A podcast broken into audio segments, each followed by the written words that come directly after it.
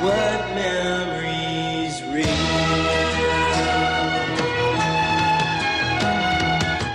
Hello and welcome to episode 5 of Retrospection. My name's Colin and I'm in New York. And I'm Paul, and I'm in the UK. And in each podcast, we take a look at a specific film or TV show from the past and see if it was better back then or whether it's just naughty nostalgia playing tricks with us. In this podcast, we're going to take a look at Glenn A. Larson's short lived sci fi series, Buck Rogers in the 25th Century. But before we do, do you have any retro news or interesting items that you've picked up along the way? Well, um, this morning actually, I'm, I picked up three more additions to my annual collection. Oh, how many is that in total now? I've lost count now. I have no idea. Oh, that's when you know it's a serious collection when you can't remember how many you've got. They take up space. That's all I know. you have to build shelves for them. Th- There's shelves. There's shelvage going on, and, and space being taken up. Yeah. But they're pretty thin, right? They're not that big. Well, you say that, but you know, you get enough of them together. Yeah, that's true. So, which ones did you get this time? I got um, a 1981 looking annual. It was actually a nice one because it, it's one that I actually remember having as a kid. That is nice. I was flicking through it with my son. My son's six, trying to explain to him. Um, there, were, there were articles in there about things like Hawk the Slayer. You like that film, right? Yeah, yeah, yeah, yeah. I'm sure that's one we'll probably look at at some point. I was going to say, I'm sure it'll turn up at some point. And Wurzel Gummidge, and trying to explain to him what Wurzel Gummidge was, was just something in itself. You know, it was. It's a scarecrow comes to life who can change his head. Yeah, but he didn't know what a scarecrow was. I had to explain Oh. what a scarecrow was. How? Wow, they don't. Wait, they don't use scarecrows anymore? Well, if they do, he's not aware of it. So No, I guess not. bizarre, isn't it? I never really thought of that before, yeah. It never occurred And to then me. he asked me who Aunt Sally was, and that was Yeah, yeah, that, that's got to be. I mean, even when I was a kid, I wasn't really sure. yeah. She's um. I mean, did you actually see an Aunt Sally in real life? It was Una, wasn't it? Una Stubbs. It was Una Stubbs, but an Aunt Sally was, wasn't it? It was Oh. some kind of circa, the actual thing. Yeah, I would have thought. I would have thought it was at one point. Yeah. So, and the other two? And the other two were um, two Space 1999 annuals, one from 1977 and the other one from 1978. Uh, do you think that that must be all of them, right? Or were there more? I've no idea. I, I, I haven't come across any Space 1999 annuals at all, in, in and I've looked. Right. So this is the first two I've come across. So Tho- those I'd like to have because I like that show. Well, I like the first season. it's funny you should say because I think the 77 annual i- is mostly based around the first season, but the, the giveaway for the second annual, the 78 one, is the fact that there's lots of pictures of uh, the shape shifting character in there. Right.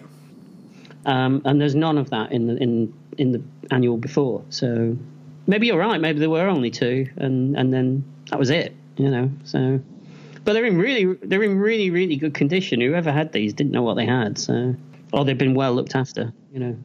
Right. And then the usual uh, comic strips, quizzes, and short stories.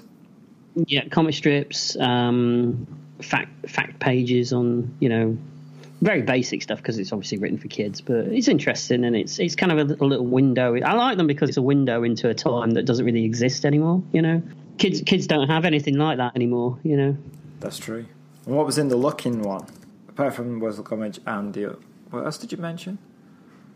uh, Wurzel Gummidge. Um, funnily enough, Buck Rogers actually. Oh, okay, really? Oh, that's yeah, convenient. yeah, yeah. It is indeed. Daley Thompson. Remember him? Yeah, I mean, he was a huge star, like athlete wise. I mean, there were video games. Uh, Daley Thompson's decathlon. That's right. Yeah. And, um, you know, pop star stuff like Adamant and uh, The Police. Oh, okay. And it actually says in the Police um, article uh, this band have taken the world by storm over the last couple of years. So, so when this was this annual came out, they'd only been around for a couple of years. Oh, interesting. Yeah, it's just a, a nice little window into a time that, that's gone now, you know, for us in Right, right, particular. right. you know. Yeah. So, what have you been up to then? Uh, I recently went to the Starfleet Academy experience, which is was in the USS Intrepid Museum in New York. So it was, it was pretty interesting. They gave you a wristband that uh, connected with different terminals in the museum, and there was quizzes about uh, questions on navigation, command, and it worked out what position you would be suitable if you were on uh, the Enterprise. So that was good. And then they had different areas, like it was split into sick bay. What what did you get? Janitor. no, I, I got command. C- Really? Yeah, really. Command of what? The Enterprise? Not the toilets. No, the Enterprise. They gave you command of the Enterprise. Okay. Well, the command of a starship. Starfleet's fallen on hard times, obviously. Yeah, scraping the barrel. So was it was it was it immersive? Was it fun? Or it was okay. Some of the uh, terminals didn't work, and it wa it was all right. It was really short though, and I'm I'm glad I didn't have to pay full price. Um, but, uh, that's always a bonus. So, that's always a bonus. Yeah, but the nice the one thing I did enjoy was they had a recreation of the bridge of the Enterprise from Star Trek: The Next Generation. A couple of extra seats in it because what they'd done was you could sit down at a seat and you could take part in the Kobayashi Maru test. Did you save the ship? Let's just say I saved a certain number of people from the ship that you had to rescue, and we'll leave it there. I got them from their ship to my ship. Tell you what you should have done is reprogram the system so that it Yes. was possible to rescue the ship. That's what you should have done. Unfortunately, those skills were not available to me. Uh, see, So it was okay. And then there's another section where they have the actual Enterprise space shuttle, which is the one that never went to space. It was the first one that was built and was used for testing. Uh, and next to that, they had a mock up of the Galileo, which is the shuttle from the USS Enterprise. That was pretty cool. I didn't know the space shuttle was that big. It's huge. It's massive. Wow, it's big. wow, So yeah. so it was it was pretty nice seeing it. oh cool. Oh, that sounds like a good time. Yeah, and they had this. Uh, you know how they do displays of merchandise that came out when everyone was talking about the Enterprise and Space Shuttle and everything was cool. So probably late seventies, early eighties, and they had this set which was made by Buddy L, which used to really amuse me as a kid. That, that name for obvious British Oh, reasons. buddy, L. That's what I used to do as a kid. Be like, oh, buddy hell. Getting, just getting the toys. But um, he has a helicopter, a little shuttle uh, truck that the shuttle sits on, and a jeep. And I used to have him as a kid, so it was kind of weird seeing him in this display case Mm-hmm. as a, a part of history. Ah. I felt like I could remember how it felt pulling him out of the polystyrene. I bet you really wanted to do that again, didn't you? yeah, yeah, I wanted to take the lid off and take him, and then just Yeah, push the jeep along. recreate what it felt like. But I didn't. yeah. You know, because I would have been arrested and thrown out of the museum. Do you don't think the argument? Oh, I used to have these as a kid. I'm just, you know, I'll put them back afterwards. I wa- it's it's a good job there was nobody there that was working there because I would have been like, hey, hey, hey, hey, I used to have those as a kid. And they would have been like, okay, so what? of course you did, sir. Yeah. Move along. So was this? So was the exhibition? Would you say it was aimed at Trek fans or just the general public? I think it was aimed at Trek fans. I would really like to know whether other people were disappointed by it. Mm-hmm. Um, because I know that they did one in Las Vegas, but it was massive. They recreated Quark's Bar and all sorts of things. And this was really small. I think it took me about 25 minutes, half an hour to get through the whole thing. Mm-hmm. Which, Mm. if you'd paid $35 for, would probably be a bit disappointing. And I presume you couldn't go around again. Well, you could go to the end and then go back to the beginning, which is what I did anyway. Oh, I just okay. wandered around a few times. So you know, you weren't limited as Yeah. to how long you could spend in there. Then technically you were supposed to be like the ticket had a time on it and you had a certain amount of time that you were in but i just kept wandering around no one said Mm-hmm. anything Or how would they know well, it was, you know, yeah. no, it's a shame, but but I suppose still, you know, for Trek fans for, to get to sit on the bridge of the Enterprise and all that kind of stuff, it's you know, yeah when when are you going to get to do that? You know, yeah that's true yeah yeah well when i take command obviously there's more likely that Trump will be president. oh you say that now but you realize by the time this podcast actually airs we will be in trumpyverse That is true. Um, I, I, I, I'll, I'm, I'm going to stake my reputation on the fact that he won't be president. can you can you just say he will be just say it. Okay, it, uh, for purposes of editing, I always knew he was going to be president. It was a, it was a sure, foregone conclusion. It was a sure thing. beautiful and then we'll just cut the other one out Absolutely. afterwards Ah. Yeah, you do your magic. Do your magic. Thank you. well, shall we uh, move into a TV show that we're going to talk about? Yes, I think we should. So we're going to take a look at Buck Rogers in the 25th Century. Buck Rogers is an American science fiction series created by Glenn A. Larson, and it ran for two seasons, that's all, from 1979 to 1981. And it's about, obviously, Buck Rogers, who was character created in 1928 by Philip Francis Nolan, and it already had been in comic strips, novellas, and was in a serial film as well. So it's pretty well established by this point. And all it took was Glenn A. Larson to uh, shit all Screw it over up and it. kill, Yeah. it, kill it forever. yeah, because there's never been anything since, right? No, it's, it's, well, uh, Maybe co- comic books, maybe, but that's it, right? that's very true. I mean, even Flash Gordon had a short-lived uh, uh, TV series in the early 2000s, I think it was. I wonder if anyone's thinking about bringing this back. Everything else from the 80s has come back. Yeah, but then again, I suppose technically, but, but Rogers isn't from the 80s, is it, really? No, it's from the 20s. Yeah, so it's just we remember this version because we grew up with it, you know. But, Right. but I mean, how could you better this? Oh, oh, where do we start? so, the pilot episode was actually released as a theatrical film, and that's the version we watched. Yeah, I right? think I saw it in the cinema as well. Really? I didn't. Mm-hmm. So, you were a big fan of this when you were a kid? Oh, absolutely! I had the toys and everything. Oh, you did. You had uh, Yeah, I had the Starfighters. I had a a- a eighteen-inch. you better go. You better go somewhere with this. I was thinking of how to put it. Mrs. An 18 inch uh, figure of Buck, like a Mego kind of doll.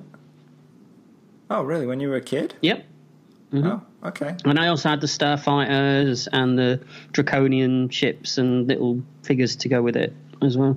I had a diecast Starfighter. I actually still have it somewhere. Really? Uh, the one that, yeah, the one that I had from when I was a Oh, I'm kid. I, jealous. I thought it was on a shelf, but I think it's still in a in a box. Do I the wings think. still work?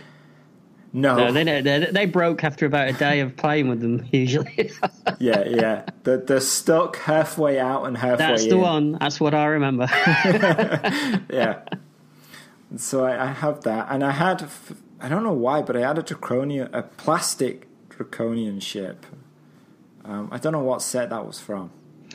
I must have had a plastic starfighter as well, but they're gone, long gone. So I was a fan of it as well as a as a kid. So I suppose we should start off with the pilot episode or the theatrical version, which was called Awakening. And it begins with a narration that sets up who Buck Rogers is. and it's a slightly longer narration than what we get later in the TV series, isn't it? Right, this one talks about um, how it's set in, well, I guess it was set in the future of 1987. Things were so different then. Thing is, if this was made in 1979, you'd think you'd have set it slightly further ahead, wouldn't you? Yeah, You know, uh, maybe they, they were just, you know, ambitious. Maybe they thought, yeah, we will be doing this in 10 years. I think, yeah, because don't forget the space shuttle program started around that s- time Mm-hmm. as well.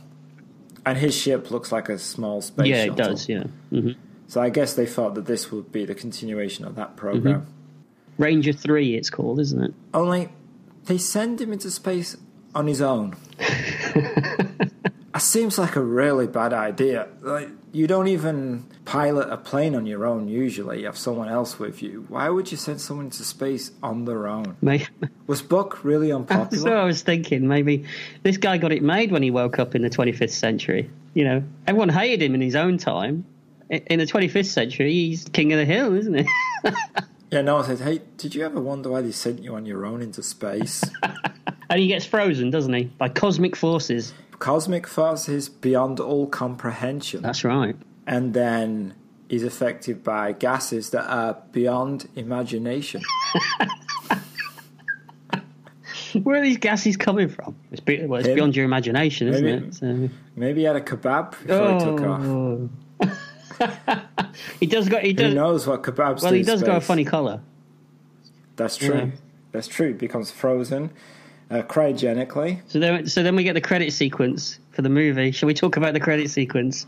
How can you not? It's totally bizarre. It's a credit sequence that they don't use in the TV It series. should have done. Actually, I didn't mention who this the actors and actresses are. I, I think you should. Okay, so it stars Gil Gerard. I always said Gerard.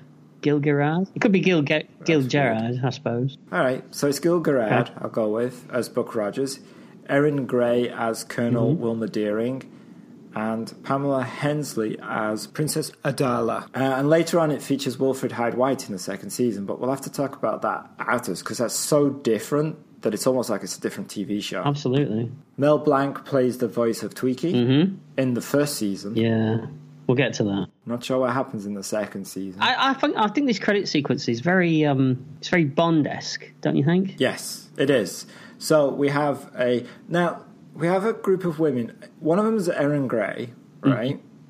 And one of them seems to be Pamela Hensley, Mm-hmm. and then there is a woman with glasses. She looks like she stepped straight out of Studio 54, doesn't she? This woman, Yes, and she's not in the series at all, so no, No. idea where she comes from. and she gives him a bit of a snog while he's asleep. He's asleep, they're kissing, and then it, Cara runs around the ladies as they're laying and posing over a silhouette of his name on the floor. I, I forgot about that. Yeah. Yeah, and the music has lyrics at this Yes, point. it, it's it's it's actually a song called Suspension, and it's by Kip Lennon. It's catchy though. It is very catchy. Yeah, there is a version of it on Spotify. If anyone's interested, you can you can. Oh, It's now not I it's am. not it's not it's not the version. It's a version. Oh, okay. So that happens, and then it leads into Buck flying. Well, he's not flying; he's floating through space, and then he's seen by a draconian cruiser. In a very Star Wars moment, isn't it? Yeah, because it, it shows how big the cruiser is. But do you think that they that Glenn Larson, who we've talked about before, is notoriously renowned for cheapness, seems to have spent a little bit more money on on this movie because maybe because it was going to be a movie. yeah, maybe. Because this Yeah. this actually came in the theaters a whole year before the actual show started, apparently. So he obviously wanted it to look half decent. Yeah, I guess so. I mean, he still managed to use Battlestar Galactica costumes and sets. Oh yeah, later on in the show, yes, Yeah. absolutely, yeah. But for this for this one movie alone, he, he obviously wanted it to look pretty much decent, I think, and it does. I, I, think I, I think it does too. I think there's some nice effects Mm-hmm. uh, for the time. So the draconian ship turns up and they take Buck aboard. I've forgotten the name of the Adela's. Killer Kane, Wait, it's actually named Killer Kane. yeah, Killer? Killer Kane, yeah. There's a there's Okay. a bloke in it called Tiger Man. What do you want from this? Yeah, that is true. And then later on, later on in one of the other episodes we're going to talk about, we get Panther Man. Right. The names of characters are pretty on the nose in this show. There- There's no subtlety whatsoever. Um, so, Killer Kane tells Adala about Buck, and she, her reaction is weird. She seems like she's flirting with the guy, even though he's not there before she's even met him, and she's interested in him, but as this kind of conquest. Well, she's clearly up for it, isn't she? I mean, she's up for it, if you know what I mean. You know. Yeah, I, I, I do. but it's just very odd. and like he tells her, like, "Oh, we think he's five hundred years old," and her reaction is, "Ooh." It's like, wait, what kind of reaction's that? Yeah, because she's she starts splashing perfume behind her ears, doesn't she? yeah, she's right. And doesn't It's she like- ask? She says, "In in what condition is he preserved?" Yes, she does. Old that's or her young? First thought. Old or young, that's it. Yeah, like it matters to her. Oh yeah, I mean, Like she cares. she she's she's she gets about. I mean, clearly, So um, she meets Buck, and uh, I actually like Gil Gerard's um, acting at this point. He, he plays the the humor very well. he does. Yeah, he's good at that, and he's he's he's he's quite he's very likable. I find. That's exactly the word I was going to use. He's very likable. Yeah, he's a good he's a good fit for this role. yeah, he does. He d- and he, he certainly fits those costumes later on. Uh, yeah. so they give him some drugs to revive him. No, to, to, to try and get him to talk, don't they? That, that just seems to get him Oh, that's right. And he incredibly just- high. Mm-hmm. It's like he's intoxicated. Well, let's face it, it was 1979. they're, they're all intoxicated in some way or another, aren't they? Yes. So Kane, yeah, Kane thinks Buck's a spy, doesn't he? Yeah, I, I one of the things I found with this show and the pilot episode in particular is everyone is so dumb. Yeah. It's like if he's going to be a spy, why would they make it so outlandish? His craft is clearly 500 years old. Clearly doesn't know where he is. That's the worst kind of spy in the world. And and- and the fact that he doesn't do any spying is probably a Yeah, giveaway. there is that. Yeah, a spy blends into where he is. Mm-hmm. He does not stroll up going, "Ooh, what's this?" Maybe they're, they're not used to spies, you know, in the 25th century. They've no concept of it. Well, I mean, you know, she's not used to clothes, so I mean, Well, you know we were talking about Glenn A. Larson being cheap. The costume budget must have been way down there. well, let's face it. If you hire what, what what's the actress's name? Pamela Hensley. If you hire her, I mean, you're not gonna you're not gonna put clothes on her, are you? Wow, it's kind of sexist. and- All opinions expressed by my co-host have nothing to do with me. There's people out there that agree with me. Don't worry. There's a lot more that probably don't. well, you say it, I disagree. We get them both on our side. Fair enough. Okay. So so Ca so Kane they send him back, don't they? But they hide a transmitter on his on his ship. They do, yes. Um, so he flies to Earth. He thinks he's still, for some reason, he's still under the cons- idea that he's just going back to Earth and everything's normal, even though he's just met a giant ship in Earth's orbit. He doesn't he doesn't believe it though, does he? He thinks it's part of his like hallucination. I think so. Yeah.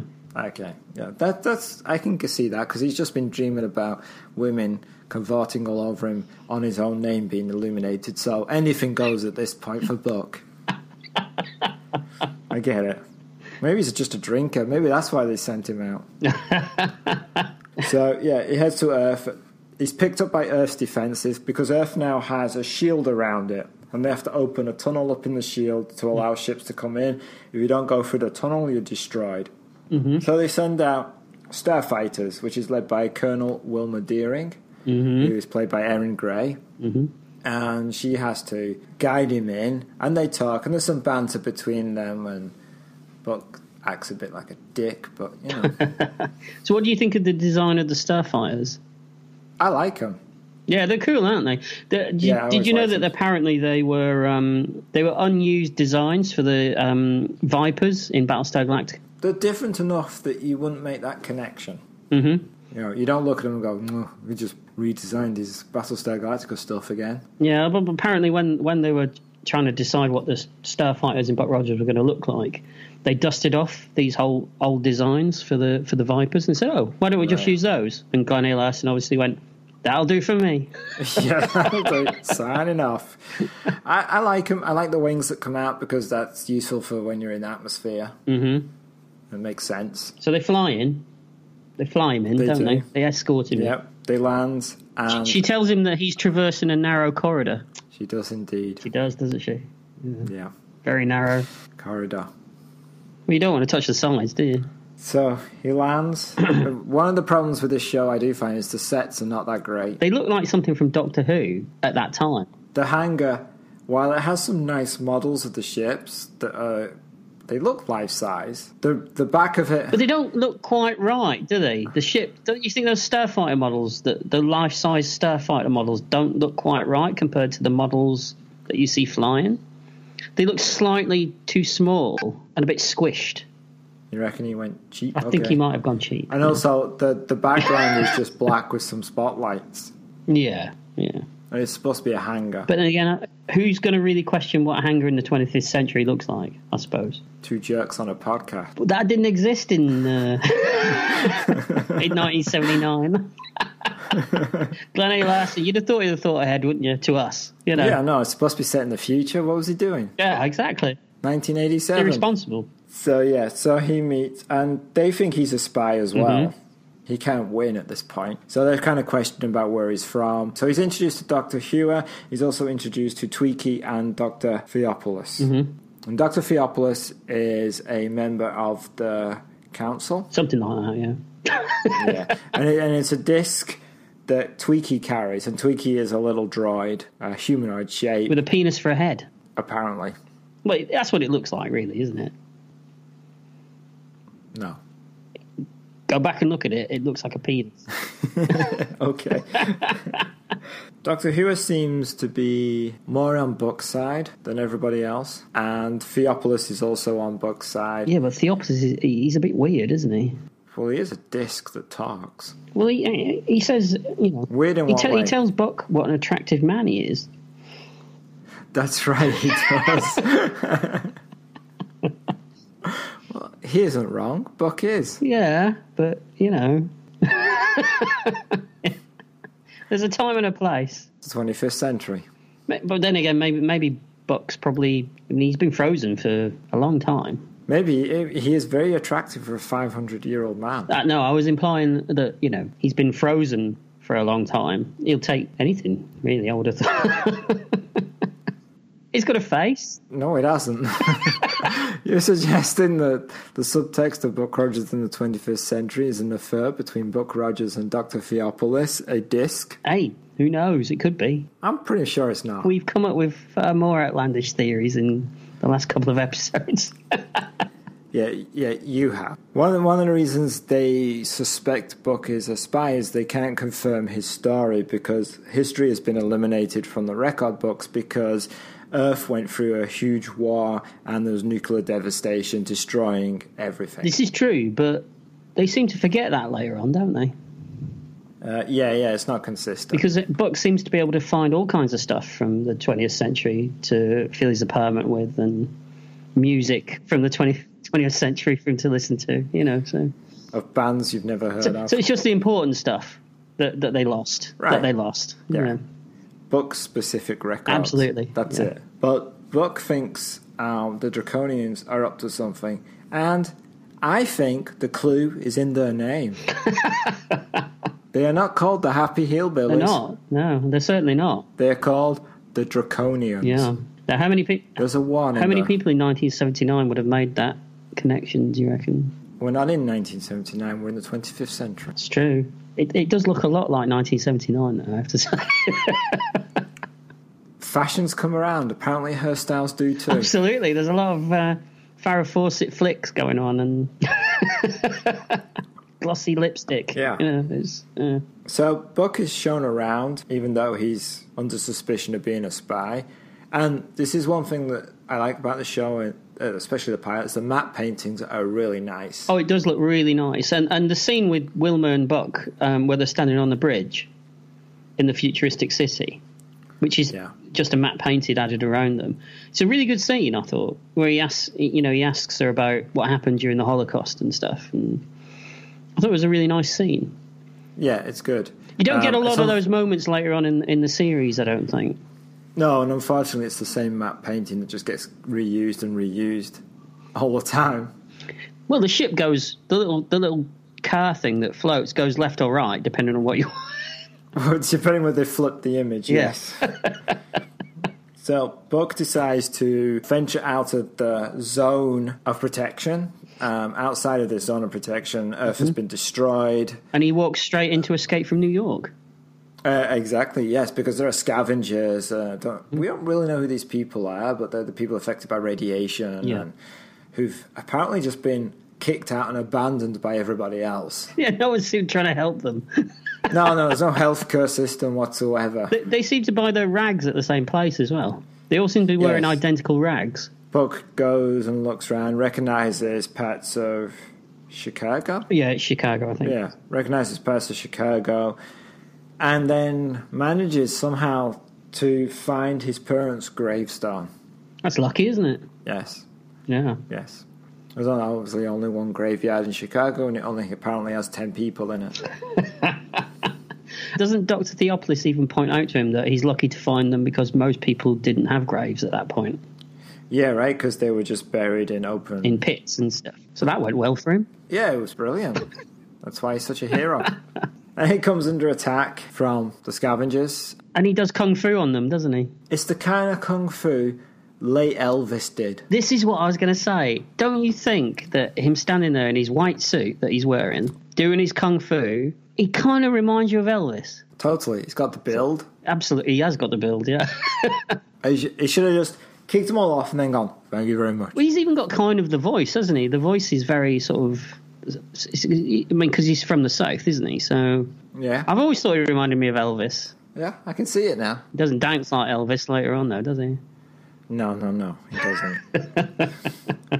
so he, he uh, kung fu's him, and uh, just before it gets too bad, Wilma turns up with a security force and then just kills all people. Because, you know, they don't, care. They don't care about no, him, no. do they? No. Yeah, no, not at all. And this is where there's a line that was filmed especially for the movie, where, where Buck says that she's very ballsy. Oh, and it was cut out for the TV show. Yeah. Was any of this scene in the TV show one? Well, it, the TV version is weird because there's scenes in the TV version that aren't in the in the movie, and vice versa. There- There's a whole bit in the in the TV version where they show Buck his new apartment and they they show him his bed, and that's not in the movie. Okay. And and it was weird when I was watching this because I remembered that scene and it never happened, and I was like, Right. well, I'm sure there was a scene where where he, he lays on this special bed and he goes to sleep. So I looked it up, and yes, it, it's it's in the two part TV version, but it wasn't in the movie. This scene, though, going out into Chicago and visiting the grave of his parents, it's a pretty dark scene for a TV show. Indeed, yeah, it is. I remember as a kid, I wasn't scared, but I was like, oh, because they're not nice, these scavengers. Yeah, I mean, it's pretty obvious what these mutants want to do to him. I mean, What do they want to do to him? Eat him? eat him, other stuff, probably not in that order. Take his wig? Take his wig. well, there's a, there's a good few meals there, isn't there? Really, if you think Yeah, about it, there is. Yeah. you know. Yeah. So they take Buck and Tweaky back to um, the headquarters, I guess. It's never really explained how this dome and thing works and why some people are living in this dome and some people are not. And then he's going to be sentenced for being a spy Mm, but um, because certain people, certain people are on his side, certain aren't people they? are on his side, but also they find the communication device that was secreted on his ship. To them, makes him a spy. And this is an and he's found Well, guilty. hold on, hold on. This is another instance where I just think people are a bit dumb. Why would a spy have a communication device on his ship that's easily found?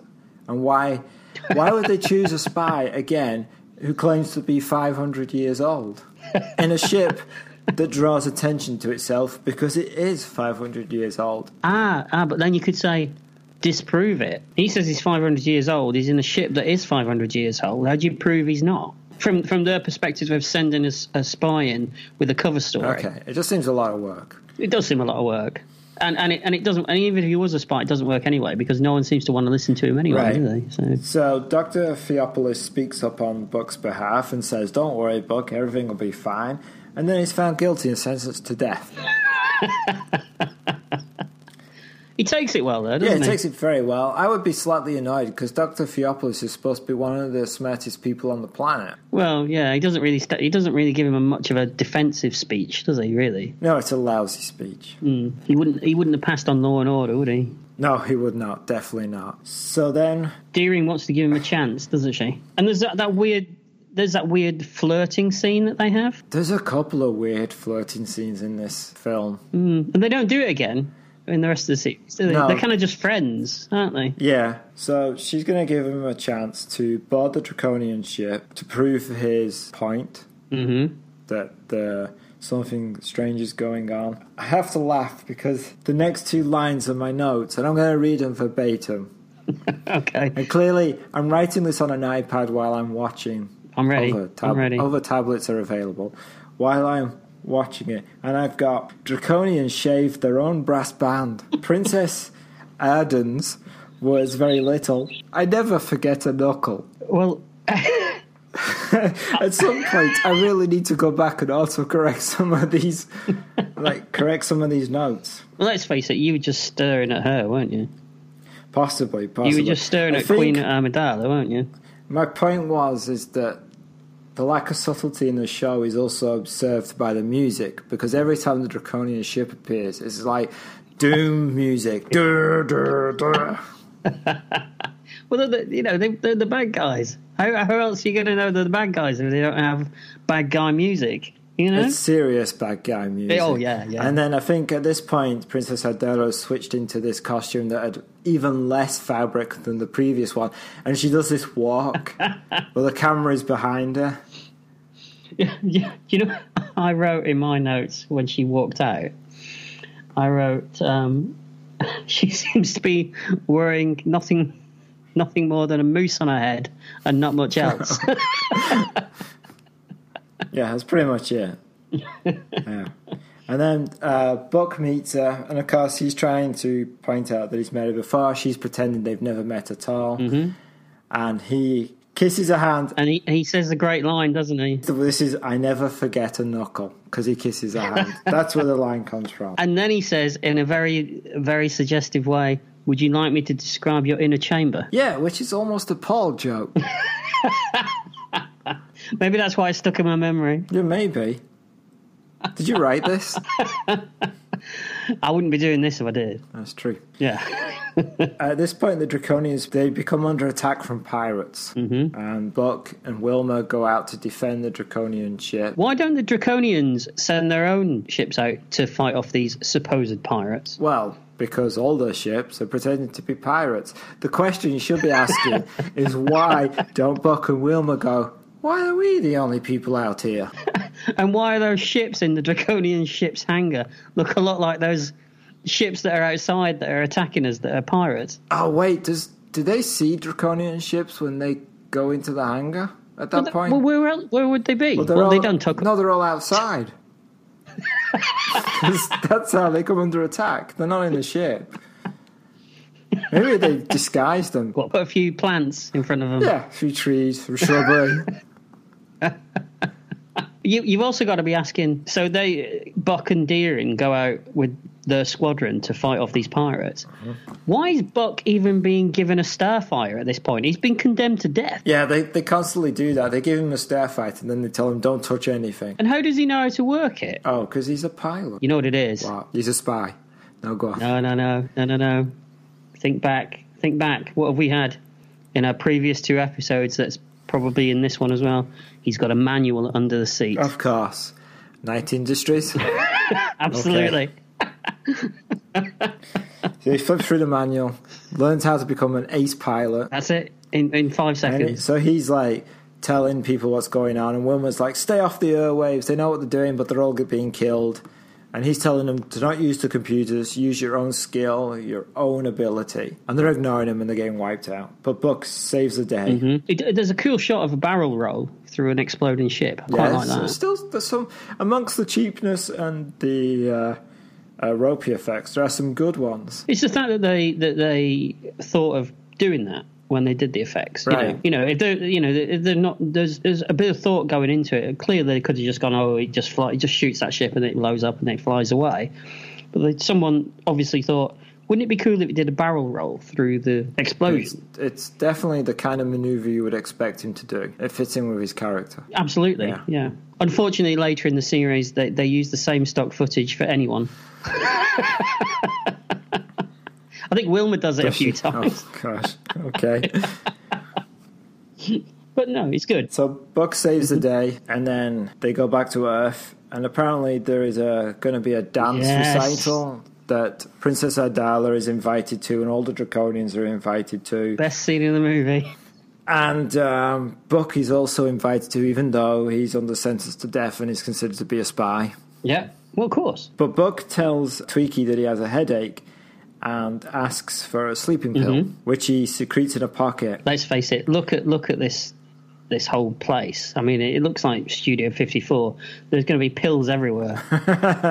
it's not going to be hard to come by, is it? Yeah, there's some weird dancing going on, using balancing a ball on your hand and stuff. Yeah, they seem to have booked Kraftwerk. Yes, they do. Kraftwerk are still working in the 25th century. I knew they were robots, really. Um, But Buck asked them to liven it up, he does indeed. uh, which is funny because like play some, you know, something with a beat, and they instantly seem to know what he's talking about and play some really rocky music. And he starts dancing. And he's dancing with Adela, and it's a good scene.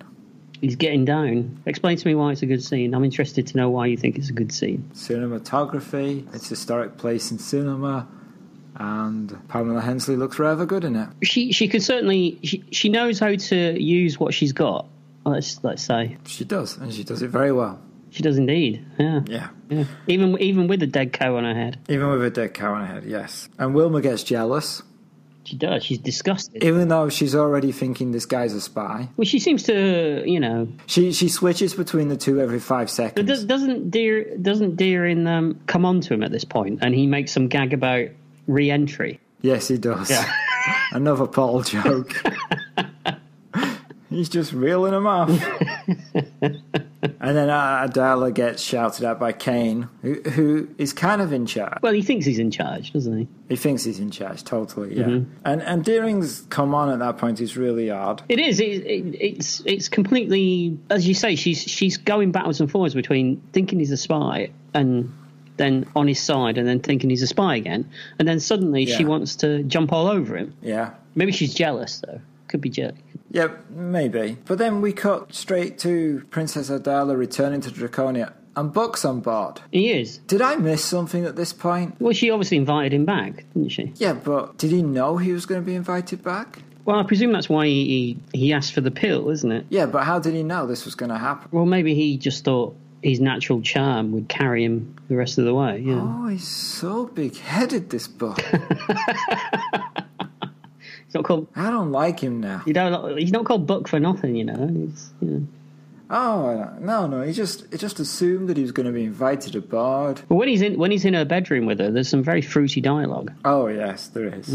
I'd be interested to know how much of that's actually in the TV episode version because I can't imagine that you know late 1970s network television would have would have passed some of this dialogue. No, real professionals would have watched both and done a comparison. Ah, I'm not watching it twice.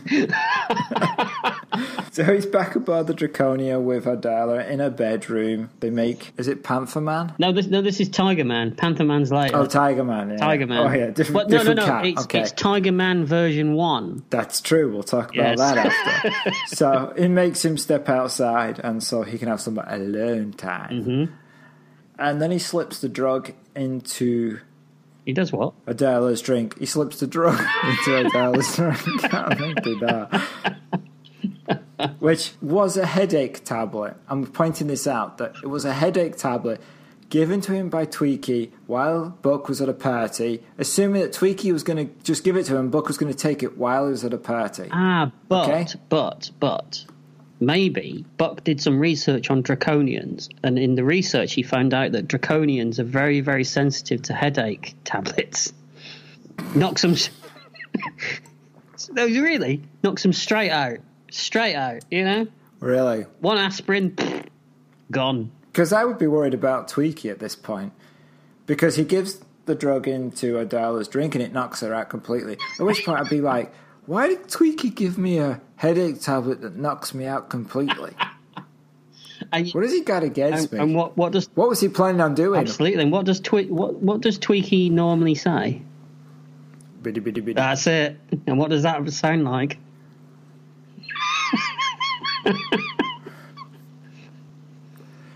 Wow. You know where I'm going. Always. it's just my job to stop you before you get there. You've got the scissors. All right. So my next note. That's throwing you is, as uh, you don't know where you're going now, do you?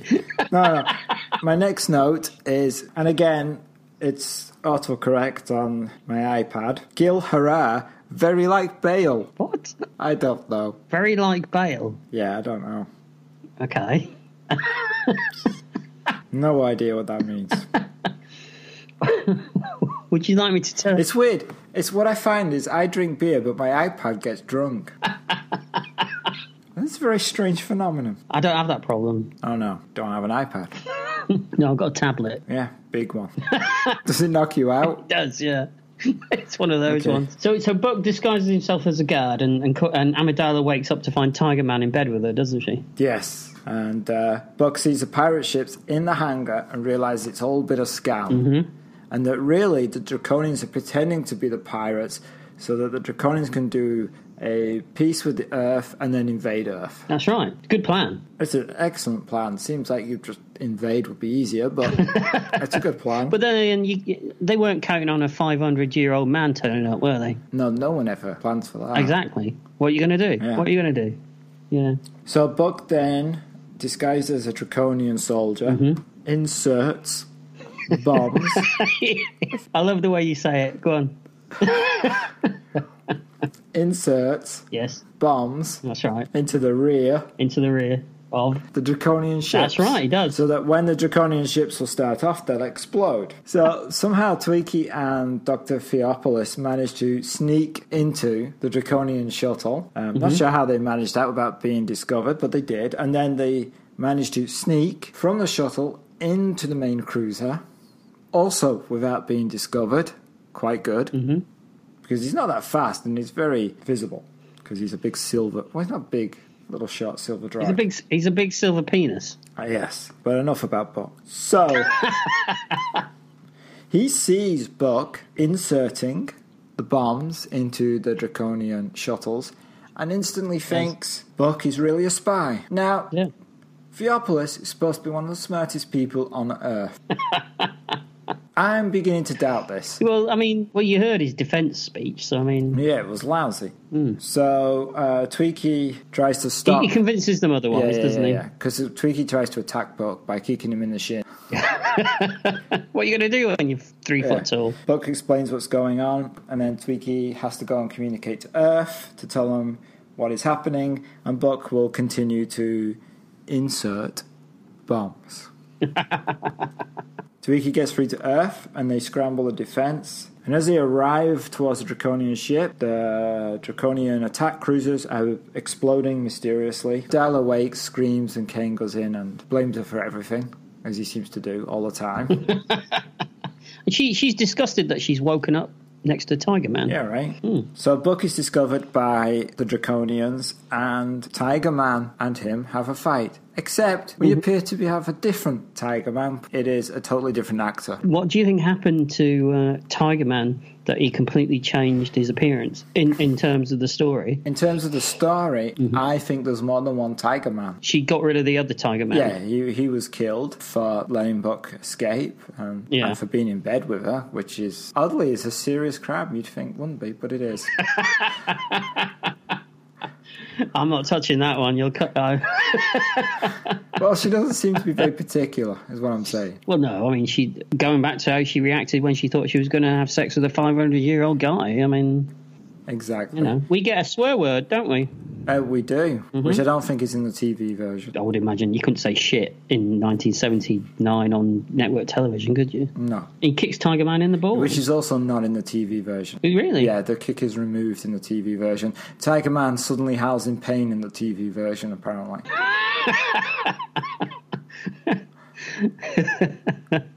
Why am I in this?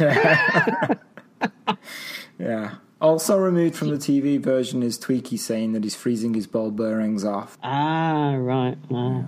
Do you know why the actor changed? I thought I did at one point, but I can't remember what it is. I think it's because that scene was filmed especially for the for the movie, and they couldn't get the other actor back. Okay, that's coming back to me now, right? It's a weird thing to do It is, yeah. because it's obvious. It is obvious, and it's obvious that um, they're trying to pander to. I mean, I- it's it's it's weird that you're going to turn it into a cinema thing, okay? But why do you have to insert bad language just because it's on the cinema, and why do you have to create a scene that wasn't there before just to give book someone Right. eh, book just to give Buck someone to fight? You know? Yeah. Then it's like, oh, we, we, Buck needs to have a fight at this point, doesn't he?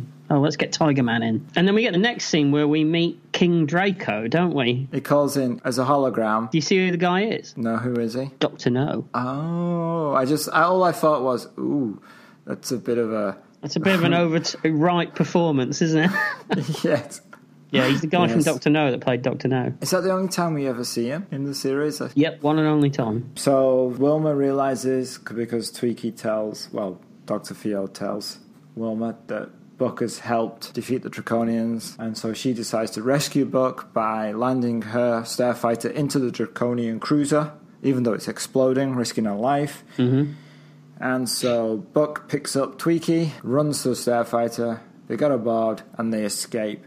And then there is another very strange moment between Wilmer and Buck. Yeah, yeah, they're they're back on again, aren't they? Yes. But he's not interested. No, Wilmer says, I'm every bit the woman the princess is, mm-hmm. which is an odd thing to say, She's still hoping that maybe she can jump on that but goodness. maybe. And Buck is busy watching this. I assume he sees the shuttle that carries Adela and Kane escape. I'm guessing that's that's what's happening because he tells Tweaky to ice front, Oh, doesn't he?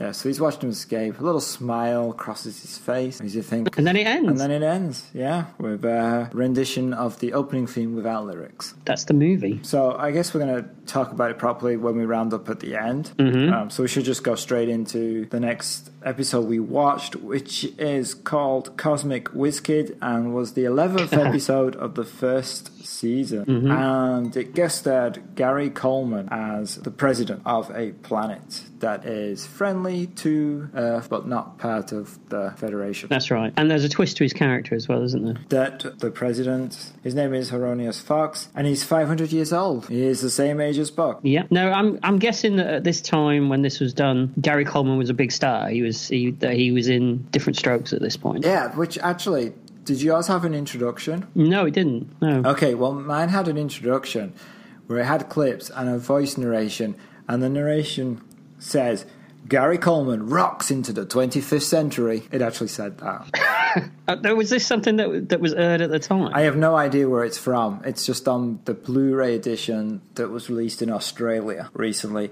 Has this intro which encapsulates the episode, but it begins with that. So I assume Gary Coleman was famous at the time because why would they do that? and they get him to do a lot of the, the looks and, and face pulls that he that he did in different Yes, strokes. they do. Yeah. I mean, at one point, I, you, you're kind of waiting for him to say what you're talking about, Willis, don't you? I mean, he's he's that close to saying it. They should have done it. What are you talking about, Tweaky? At the end? You might as well. I mean, the rest of it wouldn't have looked out Uh, of place. would Tweaky it? should have gone biddy biddy biddy biddy and you should have said, What are you talking about, Tweaky? Perfect. If only you were around in, in 1979 to, to write the episode. If only. So we go to a traditional opening.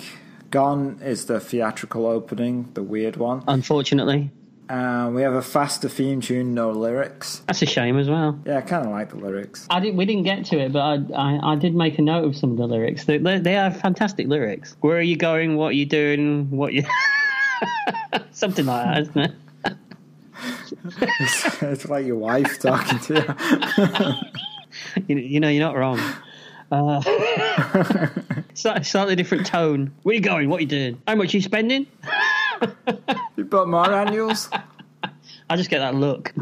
The episode begins with Gary Coleman as Hieronymus Fox entering an elevator with his assistant, Lieutenant Dia Surton, played by Melody Rogers. And the elevator goes out of control, it overshoots the floor, and gas leaks in, which is an amazing setup to, you know, to arrange. It would have been easier just kidnapping. Probably. It's only short. Knocking both out. Especially as guys run in anyway with guns, don't they? Yeah, right. So it seems like it would have been easier just to do that in the first place. But they kidnap him, and uh, Certain goes to Doctor Hugh and Wilma Deering to Earth to ask for help to rescue the president of their planet, and they refuse. But secretly, they're going to help by sending Wilma to the planet to rescue the president.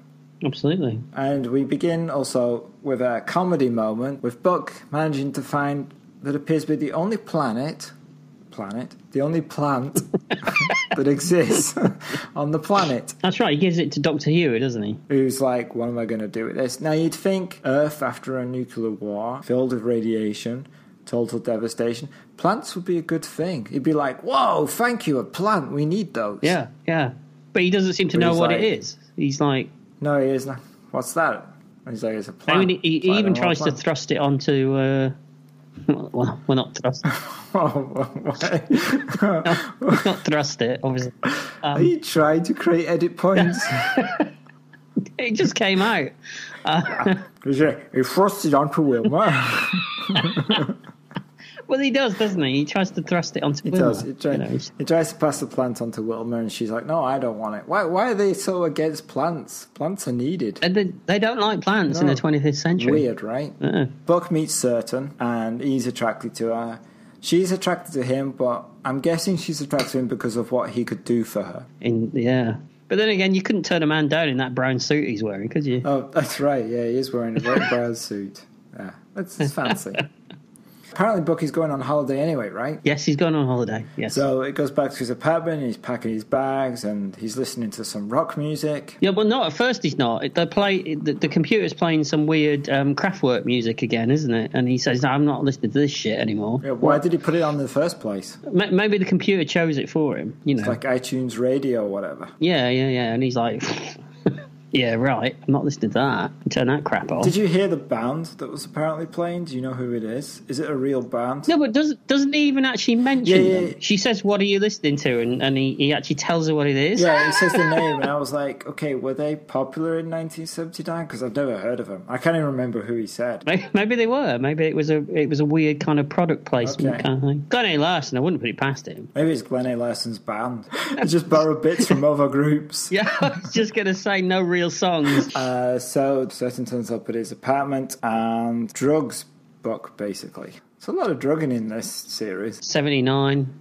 Probably just gave him a headache pill, right? Well, that's all it takes Yeah. in the future. Which knocks him out, and he wakes up on a stair fighter, kidnapped by Certain, heading towards the planet Genesia. If you say so. I do, which is where the president is being held. To get to the planet, though, they have to go through the Disco Stargate, don't they? Yeah, what are these stargates? I don't know, but apparently they have them. They're a They're- they're- triangle of lights. I guess they're like a wormholes. Or... Something like that. Have they yeah. explained them at this point? Not really. Okay. no. If you if you want explanations, you've come to the wrong show. That is true. But the person who's kidnapped the president is actually he's a well-known actor. It's uh, Ray Walston, Very craggy. but he's the guy who masterminded the kidnap plan. I suppose we should point out as well that, that in the Starfighter, when Buck's flying to this planet, the bodyguard, she tells him that because he doesn't want to get involved at first, does he? But then he finds out that uh, Hieronymus Fox is actually from the 20th century, and that's why he suddenly wants to get involved because he says, "You couldn't keep me away." Oh, so that you think that's totally the reason, or whether it was just because he was with a hot babe? Well, let's face it, though. I mean, he's with the hot babe every other day, isn't he? Yes, he is. So they go there, and um, Deering's already there, isn't she? She's got an undercover office job. Yeah, right. She's, she's working with uh, apparently a fascist comedy robot. Yeah, I, I, I- I actually thought to myself, I'm sure I've worked with this guy. Yeah, this robot hates people.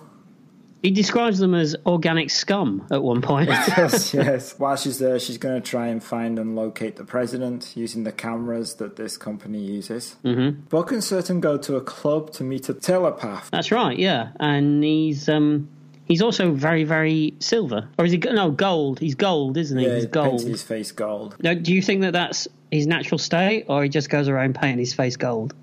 you think he's just not. I'm kind of hoping he paints his face gold. So am I. Yeah, I'd be more impressed. You know, maybe he changes it. You know, every so often. Depending on where he is. Some days he's gold. Sometimes he's silver, Some days he's mauve. sometimes he's brass. Can't be a bit of brass, And they do the telepath with the fact that he, he doesn't say anything, his voice is dubbed in. which is nice. Pretty good. But you can't help him unless the person who has information about where the president is is within, within a certain range of him. Obviously, you know, because there's there's a range to telepathy. Obviously. I was going to say, there's a weird moment that's completely out of character for Buck in this scene as well, isn't there? Where he, he gets he kind of gets into a fight with a guy that spills his drink. Yeah. And I, I was kind of waiting for it to go somewhere that it was it was relevant, that it was like a fake thing, you know, that, that Right. this was prearranged and that they'd done it on purpose. Because it's so out of character for Buck to be so aggressive. yeah, Buck apologizes to the guy for knocking his drink, and the guy responds. He gets in his face. But instead of Buck just going, oh, it's okay, he then threatens him. He grabs him by the lapels, doesn't he? And there's no callback to it later. It doesn't go anywhere. Yeah, it's strange. Mm. Uh, But also, don't you think a telepath will be banned from a casino? Ah, but how do they know he's a telepath? Paints his face gold. There's different wanted posters, all different colours. just On the walls. Gold, silver, bronze. It's the same guy. He's always winning. But he only wins in a certain radius. Yeah, yeah. as long- He has to be right next to the table that he's playing. Absolutely. So, so I suppose we should mention that, that Gary Coleman at this point, he's escaped, hasn't he? What he does is um, he's been ordering weird food, and then a, a delivery robot containing his food which happens to be perfect to crawl into, arrives, and Gary Coleman has been listening to rock music on his headphones, but because also he's a super genius, he's able to reprogram the headphones to play an incredibly loud sound that can kill people. So he says to this guard, Oh, these headphones, they're not working. Why don't you listen to them? The guard puts them on, and Gary Coleman blasts his ears with the sound, knocks him out, climbs into the food robot, and escapes. He does. It's impressive. Very impressive. It's a good job they got food robots that size. Gary Coleman size. Gary Coleman size. I think that's that's how they advertise them. Because he's, he's getting like lizard cheeseburgers, isn't he? That's what he's ordered. Yeah, yeah, lizard cheeseburgers. Because no one, that's no the one, best kind of meat. yeah, 'cause no one seems to know what a cheeseburger is. Right. Meanwhile, the bad guys know that Buck is on the way. And they've hired someone, haven't they? They've hired a scrawny guy who is really super strong. Mm-hmm. Because he's he's And he's he from a ends up- planet of higher density or something, gravity or something. Yeah, I'm not sure that'll work. No, neither am I. But Would that Hey. affect you if you were on a planet with less gravity? It wouldn't just make you strong, would it? you'd be really heavy, wouldn't you? Yeah, You wouldn't be I able to don't walk. Think it works. Or you'd be a puddle, don't think so. puddle on the floor. Yeah. Yeah. But anyway, Buck fights this guy. He calls himself a Terminator, doesn't he? He does. Yeah, he keeps going. In a campist way possible. he, he is quite camp, and he's wearing a Yeah. he's wearing a 1970s safari outfit as well. He, He's Yes. one step away from Roger Moore, isn't he? Very close. Well, he he is on the hunt. He's on the he's on the what? Hunt Ah. for Buck. okay. Um, so they fight, but Buck escapes, and Certain escapes with Buck. Do you think we should mention? I think we I think it's it's worth a mention that the fight scenes in this show do have some terrible, terrible, terrible stunt doubles. Yes, I, I, I, I have that written down. Stuntman looks nothing like the guy. yeah, they are atrocious. The wig doesn't even look right. It's it looks like it's sat on top of another wig. Right. And I was watching this in HD. I can imagine. I, God knows what you were looking at. Four different people fighting, apparently. Yeah, yeah. instead of just two. They escape. And they meet the telepath guy who managed to pick up information about the president's location from the hired henchman who had failed to kill Buck. And so he passes this information to Buck through telepathy, which apparently uses computer noise. It does, doesn't it? That's clever. Because when he's they're just staring at each other and all you hear is boop, boop, boop, boop, boop, boop, boop, boop, which is is that how telepathy works? In 1979, that's how telepathy works. It's like you remember like 1980s modems where they had a dialing tone and then you just go ah.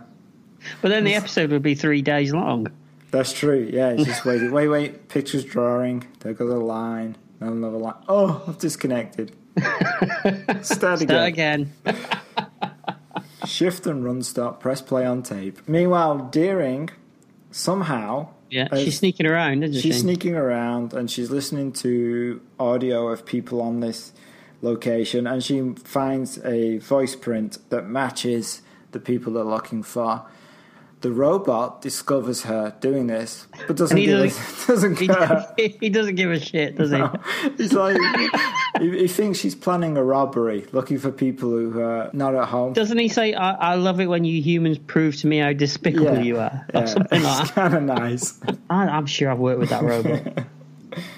And then, so Buck and Certain have to go to the location and they steal a ridiculous little buggy. yeah, they steal it from a, a maintenance droid Yeah. and, then, and then drive away at about two mile an hour, Oh, don't they? it was a weird little golf cart type device. But at least this is all filmed on location. Absolutely, yeah, No. yeah. Something, Something different. different. It's not inside a set all the time. They do actually go out, which is nice. Early in the season, they've got some money. Yeah, for two episodes. Yeah, I also noticed that everybody has the same crap digital watch. yeah, there is that. Yeah, they just look like Casios, Yeah. don't they? From like, Buck like has a Casio, but the villain who's kidnapped the president has the exact same digital watch. Do you think it's the same watch? Probably, yeah. mean, the just, exact just passed same it one. over for whoever's in shot at the time. so each time they film Buck, they go cut, they unclasp the watch, pass it to the other guy, he puts it on. Right, okay. Mm-hmm. It's action. Glenn A. Larson. He hasn't got money for watches. It's like, It- well, It's probably Gil Gerard's own watch. I guess Casio digital watches were futuristic in 1979. well anything with with uh, you know, LCDs. yeah anything like that. It's, you know, Yeah.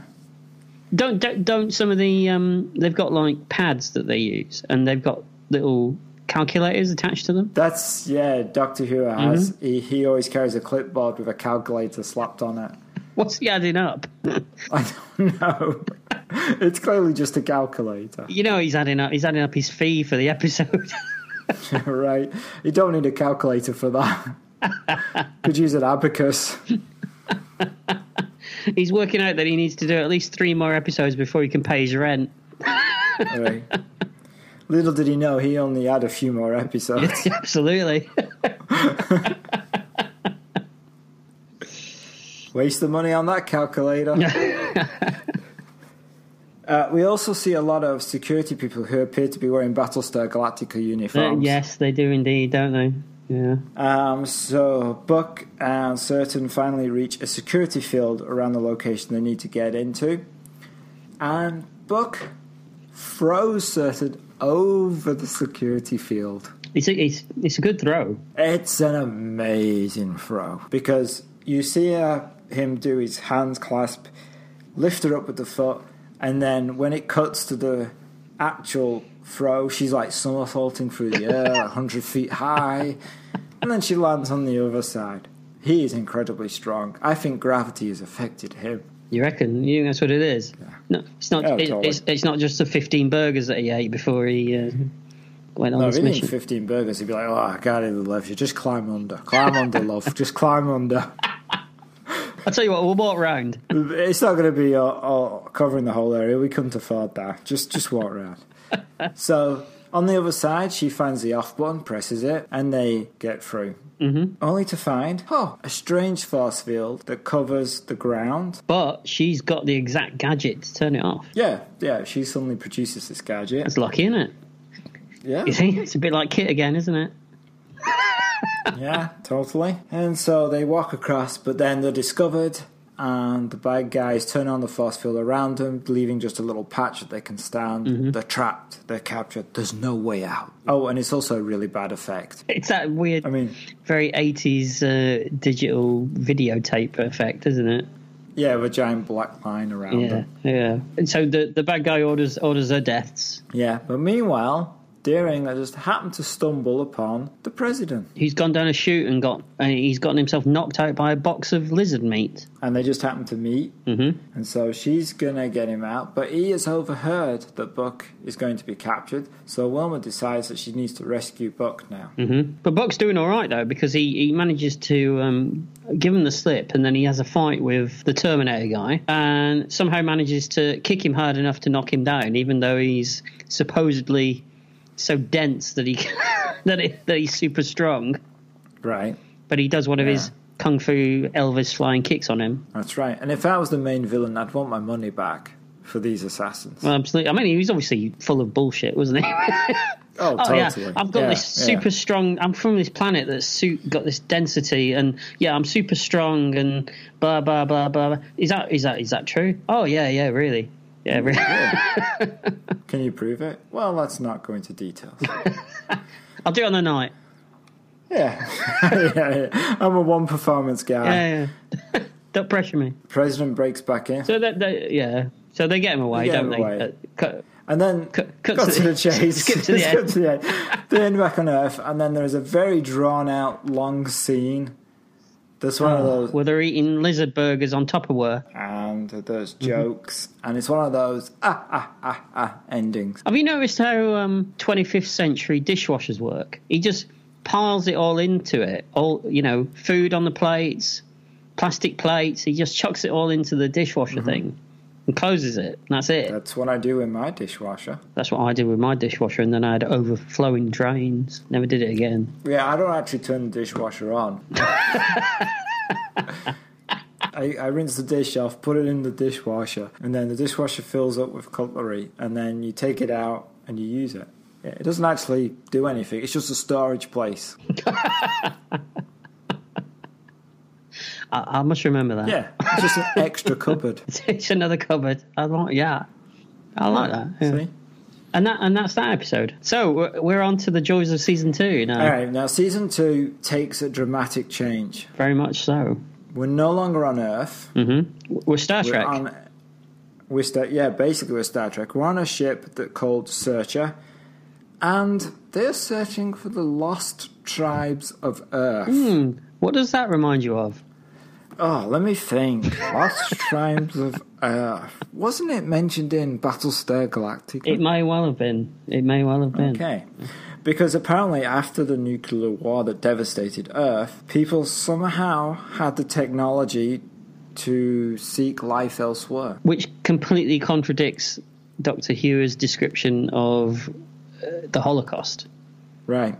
Where Totally. People people being buried in pits because there was no governments and all this kind of stuff. And Maybe that's why Dr. Hewitt isn't in this season.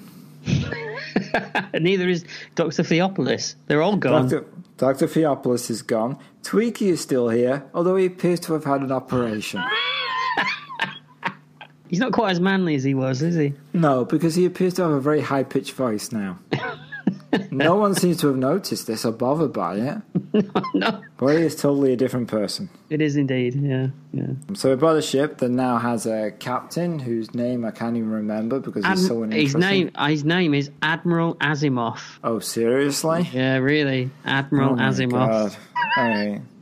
No, Uh, no, no, I, I did some research onto why there was such a drastic change in the show in the second season, and the two main theories seem to be the first one is not probably not that plausible is the fact that um, Gil Gerard wasn't happy with the very sex sexualized overtones of the first season because he's he's a devout Christian oh. and he came up with the concept for season two because he felt it was a more wholesome idea of what they should be doing. Okay. But probably what really happened is the second ide- uh, theory that I that I read about is the fact that they had a whole regime change at, at the network, and when new people come in to a network, usually they want to sweep the board of stuff that was around before them, Right. before them, and so the the new guy completely changed the concept of the show and cut the budget. There's a lot Well, more. that's There's a obvious, lot. yeah. Yeah. there's a lot more u- stock footage in in the second season Right. and um, because he wanted it to die to get rid oh, of it, okay. which is more plausible than the Gilgarad Christian thing, I think. But who knows? Yeah, but We also have a new robot called Crichton who is so annoying it's unbelievable. he's a complete wanker. Yeah, he is. I mean, I know that they they made him to be annoying because he annoys everybody in the ship, but it also annoys you as an audience watching him. You just want him to go away. Mm-hmm. Serves no purpose whatsoever. Just just to irritate you. But there, there, there are some good things. I mean, we do get one new character who's I do quite like the new character. I have to say, and we'll get we'll get to him in the, as we go on. Yeah, We we open this episode actually with I assume you're talking about Hawk. yeah. Mm-hmm. Okay. Um, we open the episode with Hawk and his mate. Does she have a name in the episode? I just wrote his missus in my notes.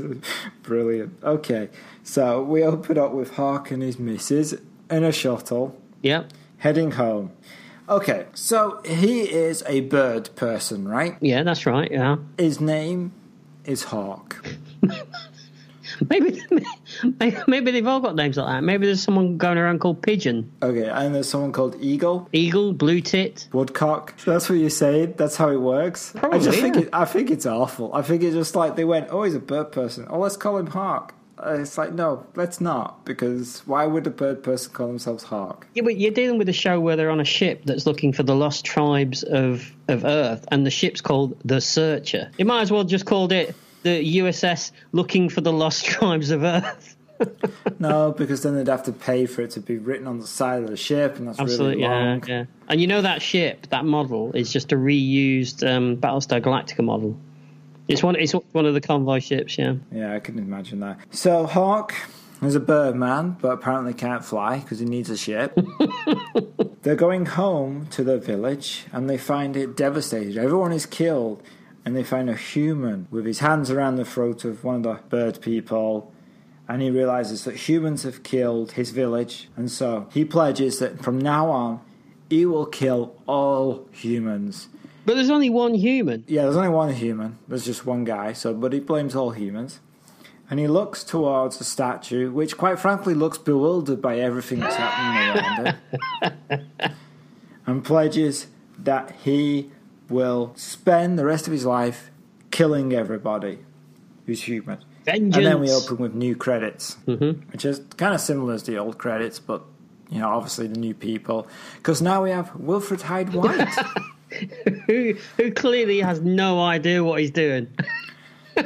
I, I assume he's drunk or just old I- I was- and delusional. I was wondering whether it, Although, to be honest, Wilfred Hyde White played that character in everything he ever he did. did. He did indeed. And and you you, The you- bumbling you don't know professor. whether he's actually reading from the script or whether he's just they're just letting him make up his own dialogue. Do you? I kind of got the feeling from the reactions of the other actors that he was just making shit It up. does look like that, doesn't it? Because sometimes you, you see, like, Gil Gerard or one of them about to say something and then they kind of stop because Wilfred Hyde White's not finished. and then you see him smile and it's like, it's, but it doesn't look like an acting smile. It looks like uh, I'm smiling because I have no idea what's going on. Going, now. oh, it's one of those. Yeah. He's famous. He's old, and he's obviously senile. And then we uh, open on the ship called the Searcher. Deering is now at the con. She, I don't know what she does. She pilots the ship. She doesn't do a Everyone lot, Appears really, does she? no. Everyone appears to be wearing uniforms from the Sailor Moon anime. But I've no idea what that is. Look it up. You'll realize what I mean. I will indeed. Um, but they're kind of like a Navy type uniform that Navy would never ever wear in a million years. Right. Okay. We've also lost Pamela Hensley. Yeah, she's gone, unfortunately. But then again, I suppose they're they're at peace now, aren't they, with the Draconians? Yeah, but the fact that she's gone is pretty much 90% of the reason I was watching as a kid. You you still no, I wouldn't say ninety. It's probably 60, 60 40. I mean, you've still got Deering, haven't you? true, true. You know, there's nothing wrong with a bit of Wilma, and she gets she gets these nice little skirts in second season. And they they, they find a ship, don't they, floating in space? They do, but before that, they're talking about their mission in this mess deck, which appears to be designed to look like an Hawaiian 70s wooden bar. Again, it looks like something from uh, Colin Baker era Doctor Who. Yeah, it's weird. It's just, it's got all wood and. Um, and then they are called to the bridge. Now, one thing I noticed, like when they are called to the bridge when they're sitting in the mess deck, they all look the same direction, as if there is a guy off screen just yelling at them. Like, if it's an intercom, you don't look at the intercom. You just go, "Oh yeah," but they all go, "Oh yeah, it's that bloke over there. He's just shouting at us." Maybe that's what it was because you don't see it. Maybe there isn't really an intercom. No, so the, the admiral goes, "Oh, can you tell? Can you just run down and shout at Wilma and, And he has Buck to to, run- come up to the bridge?" he has to run so this down guy his- runs down. Yeah, he goes, "Wilma, Buck, you gotta go to the con." Okay, yeah, I think and that's then he what runs happens. back. Yeah. So they come across the ship. They call Crichton, who also has the voice of the robot from Lost in Space. Yes, yes. And on my notes, I wrote Crichton, what a twat. Yeah, that's pretty much. he also takes forever. They have to a wait for him to come up and finish what he's doing. They have to wait for him to transport himself to the deck using the elevators or whatever means of transportation they have from moving from one part of the ship to the other. They have to wait for him to go through his whole spiel about how busy he is and dealing with humans is boring before he provides the information. This is not a robot. I want to ask for help in an emergency. Why would you build it? Yeah, the guy goes, oh, uh, he, he, the robot's not even convinced that humans built him because he thinks humans are inferior. Yeah, absolutely. He's like, oh yeah, I'm inferior. See this off switch? Click. now, flip it back on, go, did you feel that? Click, off I again. did notice as well. What was the point of giving Crichton arms? Because uh, I mean, Because they, they don't do anything. no, they just move up and down. They can't move forwards or backwards. They can't hold anything. So they find a ship floating in space and it's a wreck. Bodies are frozen because it's decompressurized. But they find one person in a spacesuit, and then that person dying goes, uh, Hawk did it. He does some fantastic acting. That guy. He does, and Buck responds with, A bird? Well, let's face it, he's not going to be a lizard, is he? With a name like Hawk. Oh, but it's just funny. that He's like, "What? A bird did it?" it's like, "Yeah, a hawk. Are you an idiot?" So the guy dies, and the hawk is apparently flying around killing people, but apparently not enjoying it. In, he's not enjoying it in a very Shakespearean way, though, isn't he? Right, right, right. It's eating at his soul. Yes. Every person he kills is a part of his soul. Absolutely. Nice. Absolutely. Yeah. That leather outfit's not helping either. No, he's got a weird black leather outfit Hmm. with uh, pecs drawn on and pointless feathers. Which I guess is it? Is he just a human, but with feathers stuck on him, and that's what makes him a birdman? Well, I wondered that. I mean, Do those feathers grow from him? I mean, if Buck turned up with a feather hat wig, would would would Hawk go? Oh, you're a birdman too. he's uh, well, uh, Buck would more have more of a soft, downy, feathery pelt, wouldn't he? And it'd be If you say And- so, and- you know more about Buck than and I it do. would be brown. it has to be brown. Well, yeah, Now I'm confused at this point, I may have dozed off. really. How did they locate the planet? Which planet? The planet where Hawk is using to refuel and replenish and rebuild his ship. I don't know. I didn't. I didn't. I, they just find it, don't they? That's what I thought too. That's what confused me. It's like they just come across it. Just come across. Oh, it was that planet, isn't there? Oh, it, I mean, it's Moss Isley, isn't it? Yeah, it is. So Buck goes down alone, which seems a bad idea. They're hunting for a guy. Have they got no crew on the Searcher? Yeah, but they're hunting for a guy who's killed all these people. So they just go, um, send Buck down. Which I think these people on the searcher, Wilmer and everybody, now have the same feelings towards Buck that NASA did back in 1987. Let's let him go on his own. Very good. Yeah, yeah. Okay, so Buck goes Yeah. down on his own. They've realised he's not the great guy that everyone thinks he is. He's actually a bit of a cock. Yeah, he's a drinker. He's putting on weight. He keeps doing kung fu, Elvis style, on people. He grabs people in bars for no apparent reason and threatens They're probably them. disturbed by the fact that whenever he starts doing kung fu, he suddenly turns into a different person. that probably confuses them. Yes. I mean, that'd be scary, wouldn't Mm, it? Right. Buck lands on this planet and finds this like bazaar where crazy hat people are. Like, Oh, I love the crazy hat people. They're fantastic. how can we describe the crazy hat people to those who can't see it? They're, but they're not codes, are they? They're um. no, they're, they're, not- hats that are straight up about two foot high with flat discs on top.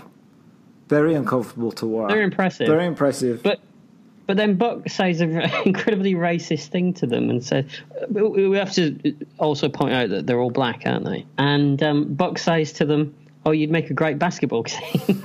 That's right. he does. it's like, whoa. I know it's the 70s, but come on. Yeah. well, Buck discovers that this is a place where they repair ships. They don't care who the people are that they're repairing or what their backstory is. They just repair whoever. And so Buck asks them about Hawk, but they're all suddenly shady about Hawk. They clearly know who he is, but they don't want to talk about Yeah. him. So he's well respected. Yeah, or scared. But then he's only one guy. But he's a birdman. There is that. yeah. And then there are some villains, as we will call them. I suppose they're pirates, aren't pirates they? who are looking for a ship and they need to get out and, uh, like urgently and so they say to buck hey if you can give us your ship you know we'll see you well you know we'll pay you and buck's like nope I want none of your business but they're like oh we're just going to take your ship later and their leader's played by that great 80s um, bit part actor, um, Lance LeGault. who's in uh, A Team and pretty much everything of the 80s. So then Buck returns to his ship knowing that these guys are going to try something later. And he waits for them, doesn't he? got a plan. He calls back to the ship, tells them what he's doing, and he just waits. And then they do turn up, but Buck manages to trap them and fill the area of, with gas that he traps them in, knocks them out, And he captures Lance Legault, doesn't he? and then threatens him by saying that if he doesn't give him the information, he will force him to wear a grass skirt and a dog collar and parade him through the village. I like his thinking. Yeah, you like his thinking because you're sat there going, "What's wrong with that? That sounds like a weekend." yeah. It's like big deal. You don't need to worry, I've got my own collar. And the guy's like, okay, I'll tell you where the Birdman is. He's in the Valley of the Eagles. Now that's convenient, isn't it? You think you'd find somewhere else to hide, wouldn't you? Yeah, and why? His name's Hawk, Yeah, you think you think so? but if you if your name's Hawk, you'd find somewhere like you know the the, the cave of the trout to hide in, wouldn't you? Is that- not- To hi- you wouldn't locate it by choosing another bird, is what you're saying, right? yeah, absolutely. Do, do the eagles know the hawk has moved in? well, if they don't, they do now. Okay. He's bringing his wife in. So Buck tells the crew of the searcher where the hawk is located. Deering decides he's gonna she is gonna go down and help Buck, and the doctor wants to go with him, Wilfred Hyde White, because he's realised that these bird people are connected to Earth's history because there's a statue on Easter Island that's connected to the bird people, etc. Bullshit. In other words, Yes, Mm. but for some reason, Deering decides that her and this old guy is a perfect team to go down and face this Yeah, but she- bird yo, person she's- who's been killing everybody. she's against it though at first, and then she but she doesn't take much persuading to suddenly going, oh yeah, all right then. Yeah, yeah, but she's against it. Her option is to go alone. Why is everybody continually going alone against this guy who has killed hundreds of people? Where, where's, what you're saying is where are the crew? Wh- yeah, where's your security? Where's your red shirts? Yeah, Like, maybe they didn't pack them. Guess not. So she goes down, taking the uh, bumbling old fool with her. Have you noticed as well that in the starfighters now, no one needs to wear helmets anymore? Oh, no, I didn't. They don't wear those helmets anymore with the, Right. with the with the com links and Yeah, stuff. yeah, they just yeah. they just sit in them like they're driving a car. Do you think that's because they covered up too much of their heads and faces? I would have I would have thought so. They yeah, thought it's it was- like it's like, we're not going to put a helmet on uh, Aaron Gray. because you No, know why? that they Foster to dye her hair blonde. Mm-hmm. Yes, yes, because she's really a brunette, isn't she? Yeah, yeah, and she switches to brunette later in the show when she finally got her way. Mm-hmm. Yeah, so that's probably true. That's why they did that. yeah. yeah. hmm So uh, Deering and the professor somehow managed to get to the cave that Hawk is located in Mm-hmm. before Buck does. And they find a statue, don't they, of Marky Mark? They do indeed, yes. and then they found the giant web. And at this point, I got very confused Why is that? because the spider is clearly tiny, yes. yes. and the skull that is next to the spider is clearly a very, very small skull. so you're, it, the implication is that that spider isn't tiny. I assume. Well, at first I was like, "Why are they scared? Why? Why? I don't like. Oh, look, a mouse skull next to a spider. I, I don't. What's the problem?" And then they find this giant web, and I was like, "Well, that spider didn't make that web because that spider is clearly three inches long." and then it dawned on me that that spider is supposed to be six foot long. That's and that why there's skull- a type that yeah. skull is supposed to be a human skull, but clearly it's not. It's tiny. Everything's Yeah. tiny. Mm-hmm. And you never see the spider and the people in the same shot. It's just cutaways. Oh, of course not. It's awful. It do- doesn't work. It so doesn't work. It confused me. It's probably Glenn A. Larson's personal pet spider. Probably. Maybe his pet's mouse skull.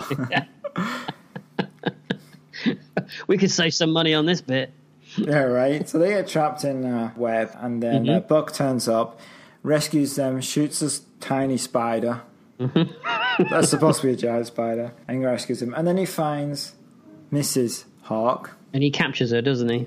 He captures her, yes. And then take off in their uh, in the Starfighter. Yeah, but she does an annoying scream that apparently can be heard through the vacuum of space. Yes, it reminded me of Khan. right. but of course, in space, you can't hear sounds because that's, you know. Ah, but you know it's birds, isn't it? And hang on, she's on the he's on the same planet as her, so they're not in No, space. are they? he's in he's in space. Hawk's in space. He's returning.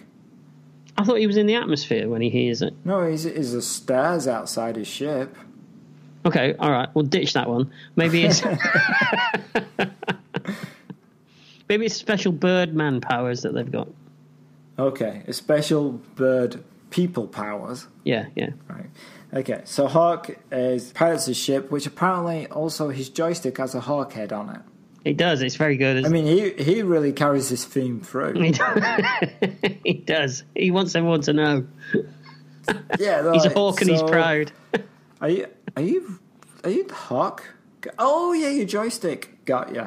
So, so this be- begs the question: These other bird people, if they're all called woodcock and pigeon, do they have similar things on their joysticks in their ship? So one of them's got a tiny little pigeon head on his. Uh, Yeah, and the other one's got a woodcock. yeah, That's how it works. I, I'd go with the woodcock if it was me. you always do. Yeah, Okay, so Buck takes off with Park's missus in the ship. Mm-hmm. Takes off in a starship. What? In, in one of the starfighters. yeah, that's right. Yeah, He never went to the planet in a starfighter. He went to the planet in a shuttle. Wilma had the other starfighter. maybe he found it. Okay, so he flies off in a starfighter. Now this bit's quite good. I like this bit. I like I like the whole the the little dogfight that they have. I thought it was So quite they have good. a dogfighter in space, and uh, Hawk says, "I will force you to land." Although how you force a ship to land when you're in the middle of space, I have no idea. But, But they're not fighting in space, though. Are they? They're in, they're on the planet. no, they're in space because they've gone off into orbit. Yeah, but there's There's stairs mountains. around them. No, that that's when they go. When that's Buck decides to go back. Oh to the yeah, he does, planet. doesn't he? Mm-hmm. That's right. Yeah. Yeah. So he could have gone anywhere. Mm-hmm. Hawk could have said, "I'm gonna force you to land," and Buck could have said, "No, I don't think so. I'm flown off." That's right. He could have gone d- through the disco sca- Stargate and gone back to. Uh, Exactly, but he doesn't. He goes back to the planet. Maybe because he wants Hawk. He's this whole idea is to capture Hawk, so Mm-hmm. we'll we'll use that as an excuse. So then there is yes, a dog fight through canyons and fighting, and Hawk eventually hits Buck's ship using the claws Mm. which is good. I like that bit. because Hawk's ship has claws. That's good. That's a good bit. Okay. so they crash. Buck drags Hawk's missus out of his ship. She's injured, possibly dying. Um, Buck calls for Hawk. Hawk turns up, and they have an argument. So they make a truce, don't they? Because his missus is on the way out, Right. They do. They throw their guns away. and they carry her to back to the Moss Isley place, don't they? Yes, to the tall hat people, That's right. Yeah. to a doctor. But they can't help her, can they? They can, that's right. And they suddenly talk about a kind of shaman medic who is the only person who can help them. That's right. hmm So then Hawk says, "Okay, well that's where we're going." So he, But he, he carries. he's all stoked for it, isn't he? Because they, they find out that this guy was a worshipper of of god of um, bird gods or something. yeah, that's right.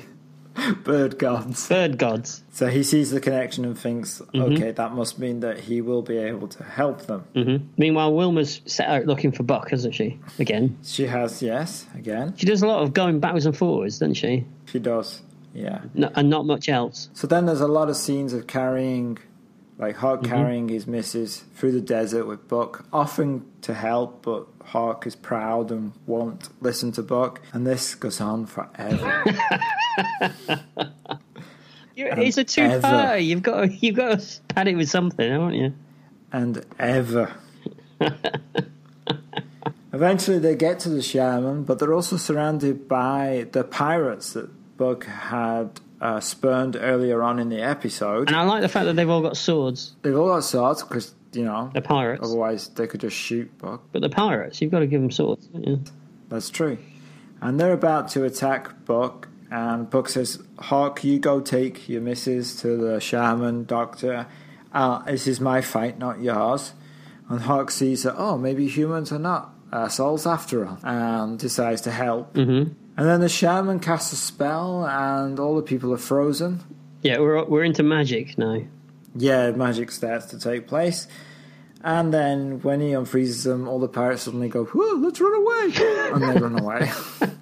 Uh, it's never clear why they run away. No, they're just scared, I guess. And the medic. This is another scene that just goes on forever. They they all get into they have like met, metaphysical conversations. It's like, what am I watching? where she talks to the shaman and she says, Am I dying? And he says, No such thing as death. There is only change. And she says, But am I dying? and he's like, Are you not listening? which part of this don't you understand? At which point I'm like, Please let me die. You know, the guy playing the um the the, the shaman guy, the way he's uh, um with the beard and, and the white beard and, and the long dress and stuff. I recently watched um uh, rewatched Young Frankenstein, and all I could think about was Gene Hackman in Young Frankenstein as the blind guy in the hut. It looks exactly like him.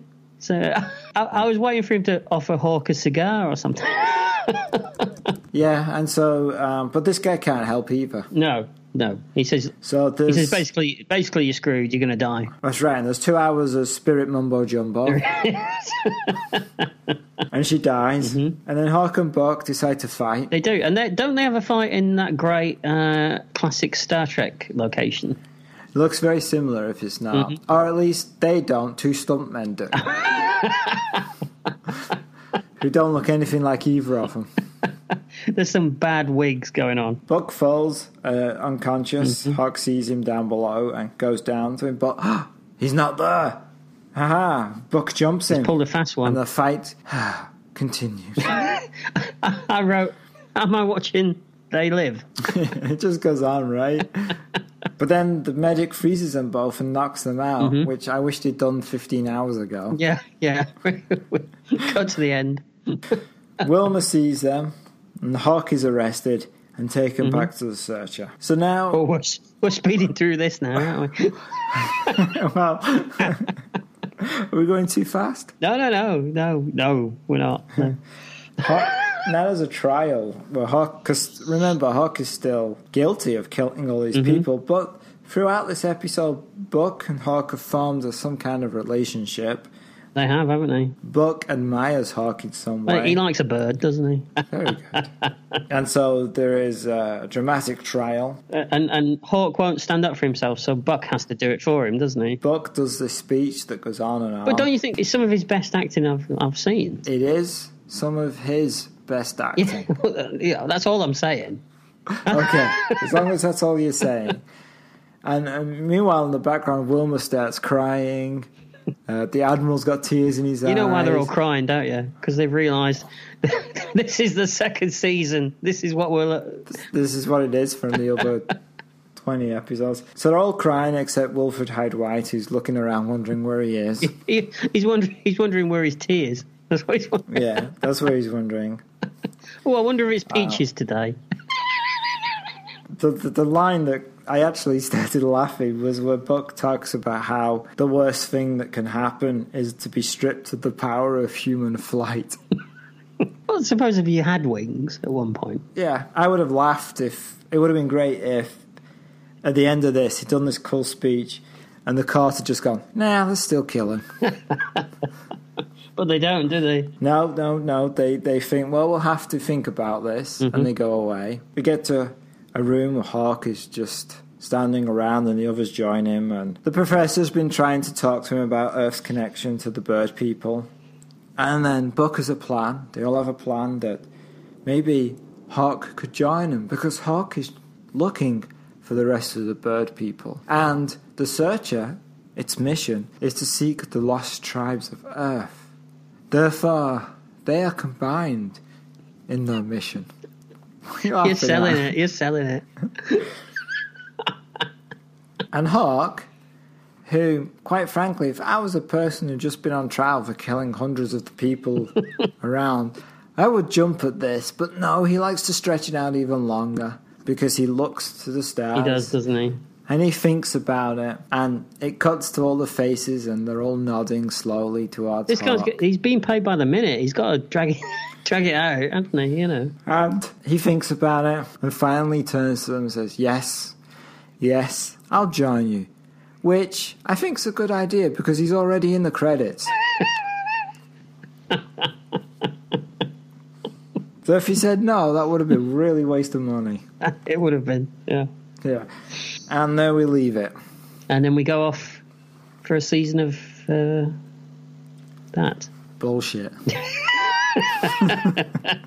So go on, ask the question. Is it a hit or is it a miss? Do we think that Buck Rogers has been affected by nostalgia and we look at it as we are kids again, or do we think it still stands up today? Um, it doesn't stand up. No, let's face it, it doesn't. I mean, it's it's it's rubbish basically, but but it's still fun. I think I enjoyed. I, I even this the the second season episode that we watched, I enjoyed it. It's completely rubbish and doesn't make any sense at all. And it's so badly written, it, it, it wouldn't pass as a kids' show today, you know, but it's fun and I enjoyed it. Particularly, I, I suppose, the first season in particular. It's so 70s and it's so in your face.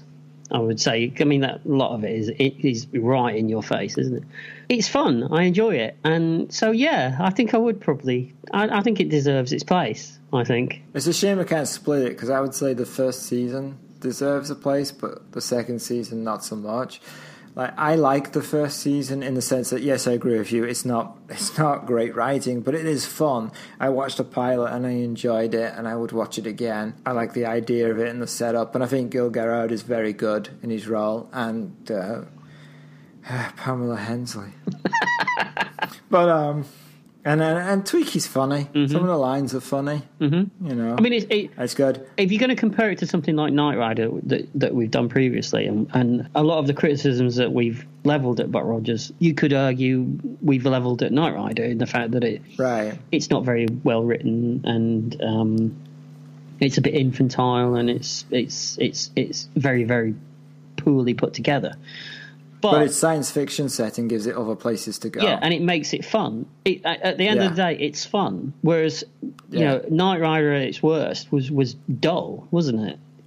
yeah. At times, you know. But the second series of Buck Rogers for me, it removes everything I find fun about the first series. I would s- I would agree with you. I mean, I, I, I quite like Hawk. I have to say, I do quite like Hawk, and um, it, Maybe you grow on me over the season, but Yeah. I wasn't it- that happy. and it's still got Buck, and it's still got Wilma, and and you know, Buck's still entertaining. He's Gil Gerard's an entertaining guy to watch. You know, he know. yeah, I think he, he carries the show. yeah. definitely. He's got. Whether you think he's a good actor or not, his personality carries. yeah, he's through. got. He's You got know, charisma. he's like- he's got charisma. yeah, yeah, Yeah. definitely. So yeah. So you haven't said. I I, I go yes. What, what what? I, I go yes with reservations. So it's a yes. It's a yes, but I probably Ooh, I thought- would never watch the second season. I thought that we were going to get a split decision. That Yeah, I'm on the brink. I, I'm going yes because I do like the first season. I enjoy it. and there's more of the It's first just- season than there is of the second season. So That's true. That's true. So that tips it over. So yeah. well, there you go. Well, It's- thank you for listening to this nonsense. What do you, are you thanking them for watching the show or listening to us? Because either way, it's valid. yeah, right. that brings us to the end of another podcast of Retrospection. Well, thank you for listening to this episode of Retrospection and join us in our next episode when we'll be talking about Scars of Dracula. that's my that's my that's my Okay. Dracula voice. I thought about that.